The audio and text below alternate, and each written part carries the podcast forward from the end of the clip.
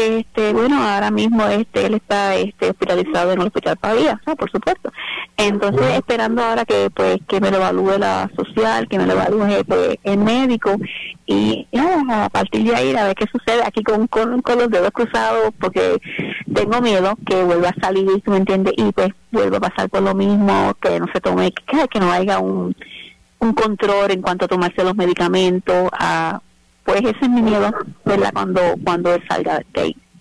Claro, o sea que eh, ha sido recluido en una institución, está recibiendo tratamiento psiquiátrico.